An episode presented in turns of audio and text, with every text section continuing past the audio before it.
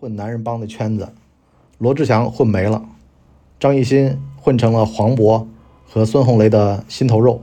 黄渤拍电影找他，孙红雷连着两部电视剧拉他当男主，说明了个什么问题呢？实际上圈子不重要，但是呢，先混进圈子，再表现才华，这两步最重要。你的操作系统升级了吗？这里是老文的底层逻辑。老文的底层逻辑，我们今儿个呢就讲讲圈子。圈子是什么？这个二零一五年有一档综艺叫《极限挑战》，这个综艺当中啊就出来了三金三傻，这里面呢有现在已经被。禁掉的罗志祥，也有这个大松鼠啊，王迅，呃，有三个特别厉害的，也有三个一般性的啊，明星组成组队，号称兄弟帮。其实啊，这个圈子是什么呢？圈子是一个门票，买了门票，你到里边见着了大风景，见到了瑰丽。见到了伟大是你的事儿。罗志祥也买了门票进去了，啊，见到了另外的风景。这几个人呢，后来的发展啊，有一个特别明显，叫张艺兴。话说啊，当年他们 EXO 回来的时候呀，现在都有人带镯子了啊，现在在看守所里面待着，等待着这个检察院啊向他提起公诉。也有呢，就是前几年被黑的要命啊，这几年稍微挽回了点的，这个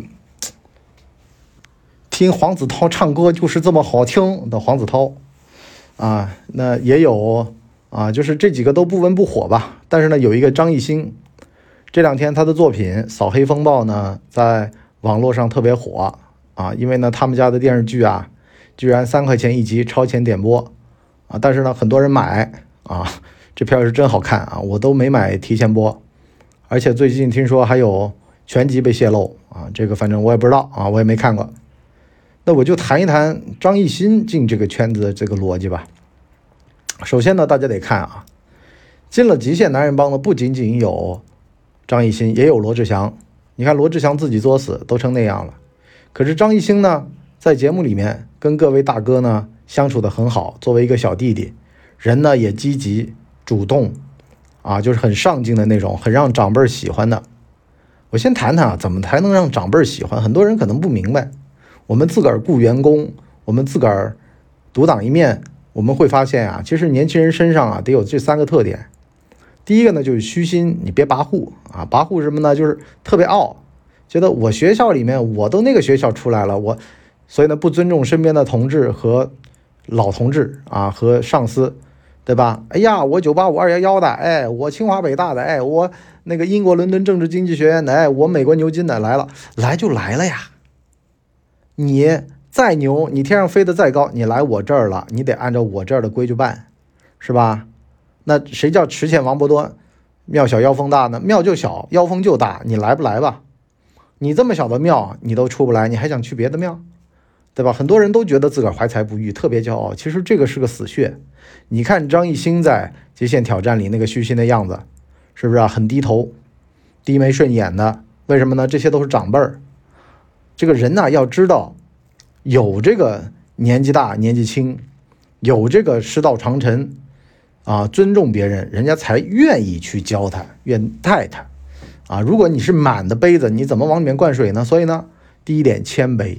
这谦卑很难做到，我年轻那会儿我也没做到，我也特别傲，特别狂，是吧？所以到现在还是个一般保安嘛。第二点就是肯学。你在这个极限挑战里面啊，张艺兴就像一个海绵一样的疯狂的去吸收，啊，这个他师傅叫黄磊啊，跟着老狐狸学手艺，是吧？也跟着孙红雷学霸道，啊，跟着黄渤学狡诈，反正呢一路学，各种各样的招都学了。啊，所以呢，到后面你会发现他身上有一个个蜕变，他的成长是以技来成长的，啊，你可以明显的肉眼的看到他的成长，实际上就是学习力非常非常强，肯吸收，肯花功夫，肯下笨功夫，低着头学。我前段时间不是我们内部啊，有的这个工作人员，我就告诉他们，我说去学该学的东西啊。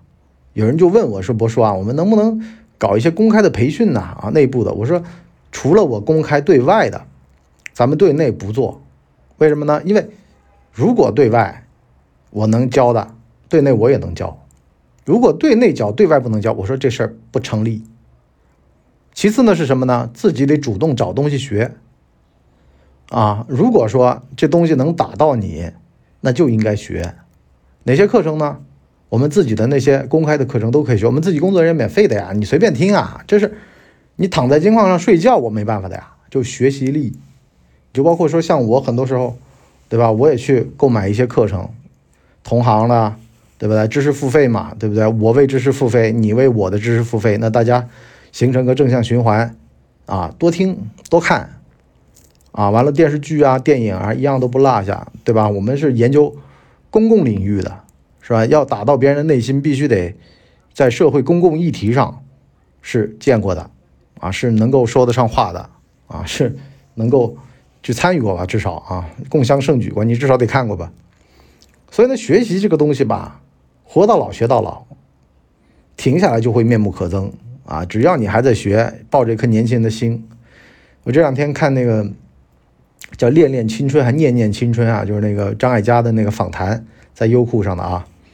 完了呢，我就发现张姐七十来岁的人了，啊，一股谦卑子的样子，啊，就是跟年轻人在一块儿啊，都没有违和感，啊，当然了，也不是那种卑躬屈膝的，一路哄年轻人好，而是呢平等的讨论什么是青春，啊，你是怎么看这个世界的等等。哎，我在想，我说为什么会这样？其实后来仔细想想，里面有一段话打动我了。他说呢，越是这个家长不成功的，越会横加干涉自己的子女。你该做什么？你该如何如何地？可是呢，越是成功的，他反而越低头啊，随便了啊，子女该怎么地怎么地了，是不是？跟我们有什么关系呢？反而肯放手，为什么呢？因为他也是这么一路过来的啊，没有大包大揽过来的。越是被长辈大包大揽，被长辈保护的好好的，反而呢后期越恨长辈，是吧？我当年如果不是长辈给我做的这么一选择，实际上就是那个朱祁钰困境嘛。我就说那个夺门之变的那个朱祁钰啊，前面嘛于谦他们硬摁着他当皇帝，好了，后来他哥回来了，把那个门一夺，啊，就就就，是吧？就发生了这个夺门之变之后呢，把他囚禁起来，他就在恨于谦。说当年要不是他们摁我上台，对吧？怎么会有这个事儿呢？啊，我恨死他们了。其实就是什么呢？就是没让他做选择而已。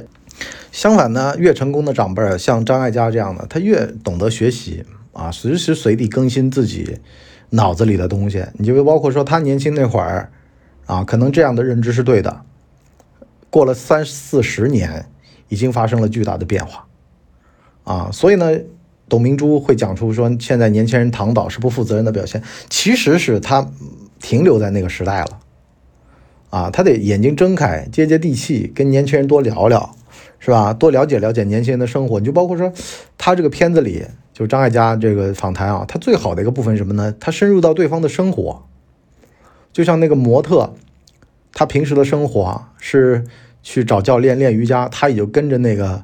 模特在那练瑜伽，感受到他平时就是这些辛苦，对不对？模特其实你别看他光鲜亮丽的站在台前走那么几分钟，实际上一个饮食一个健身是他一直不能放弃的，每天都得持续的。你要保持好身材，哎呦，那比上班在那摸鱼难多了。实际上好多东西，你就包括说，为什么有的行业啊，咱们看着好像挺不服不忿的样儿，像什么演员呐、模特呀，啊，可是呢到顶尖了。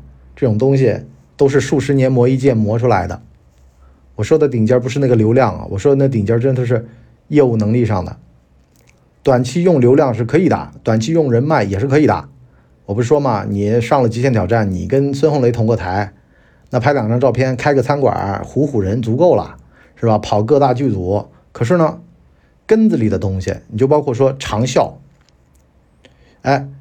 张艺兴可是黄渤拉着他去拍电影，孙红雷拉着他演了两个电视剧了。为什么呢？肯定是好用。学习力强的年轻人，可塑性强，干啥都行。我作为一个大哥，我拉着小兄弟，我今天我卖鱼，我明儿个我做教育培训，我后儿个我可能就啊 做这个知识付费去了。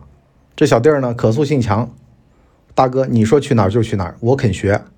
好多东西其实就怕学这个字儿，别的都不怕，你只要有可塑性，哎呦，大哥牙一咬心一横，是吧？其实好多时候像我们啊，碰到那种有才的，我们都懒得去跟他聊天，为什么呢？你有才是你有才的事儿，有才什么？有才的人就会跟你讲，哎呦，我昨天睡晚了，我今天交不了稿了，你等等吧。谁等你了，大哥？我没你有才，我都做了八年了，我还是没才好了。我不如你有才，有才有啥用啊？有才人多了，昙花一现的多了，长期发光的少呀，是吧？你天天起来练早功，啊，你说你用了三年，练了三年早功，起来东西不错，那我恭喜你，你昙花一现了。可是你三十年还保持着很旺盛的创造力，是吧？今儿个演个大帅，明儿个演个焦裕禄，啊。这个李雪健老师那种宋江，多少深入人心的角色啊！现在新一代的这个李雪健老师，于和伟，是吧？今儿个赵显坤，明儿个什么巡回检查组？你看这种李大呃那个啊陈独秀是吧？这种刘皇叔，要长期的呀，人才是什么？人才是连续能做三件及以上的经典代表作，这都得是旺盛的学习力带来的。第三个呢，就是热爱。我一直说啊，千金难买爷乐意。我发现张艺兴啊，他真的是特别热爱你，包括说像演戏的热爱啊，他肯钻研。因为好多东西你真打、你真拍、真演和假打假演是完全不一样的。包括他那个上街舞四做导师跳 Quank，你就发现他真正的爱这个事儿。包括他上什么。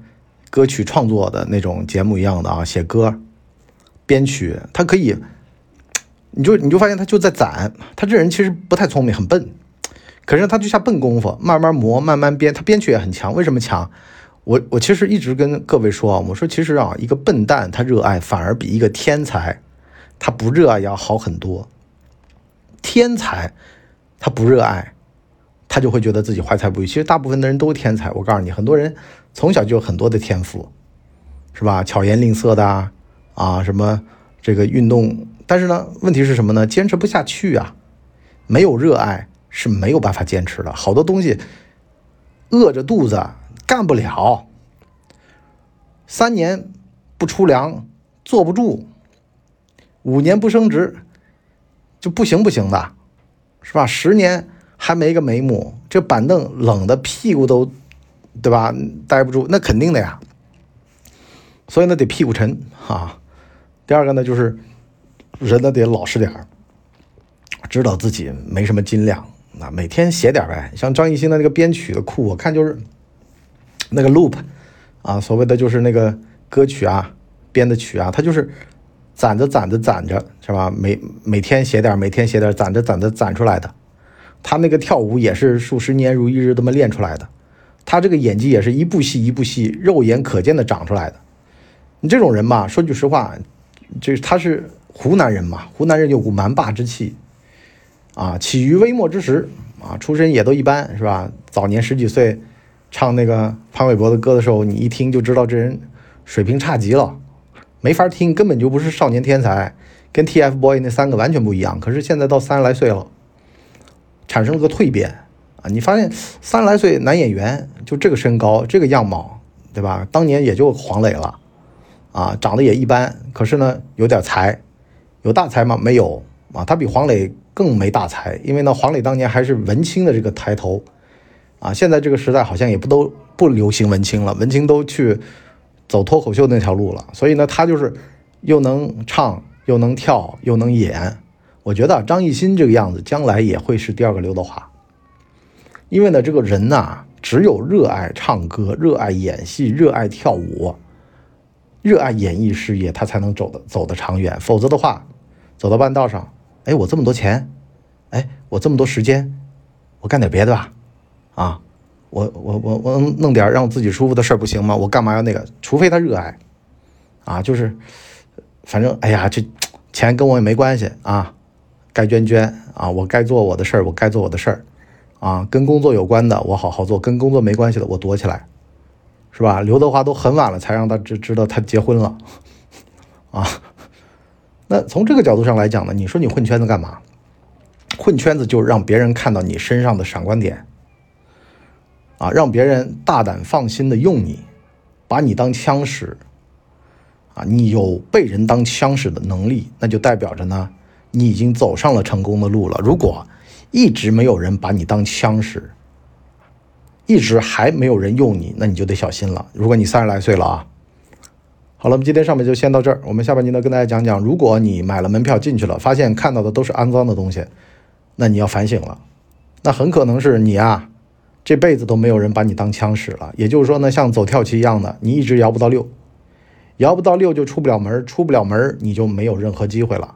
先。最重要的是让自己先出了这个门儿，先摇到一次六，先找到一个贵人，先赏识自己，先让自己被人当枪使一次，看看你这把枪到底在弹道还是在这个枪管上有问题，那么再重新的想办法去调整，这是最重要的。好了，我们今天就先到这里，我们下下半集见，拜拜。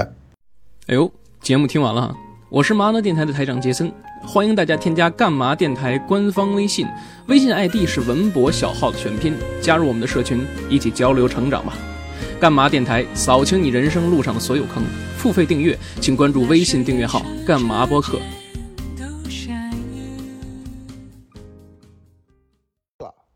大家呢，请给我们的专辑点五星好评啊，这样的话呢，我们才能够到首页去。迎接更多的朋友来光临。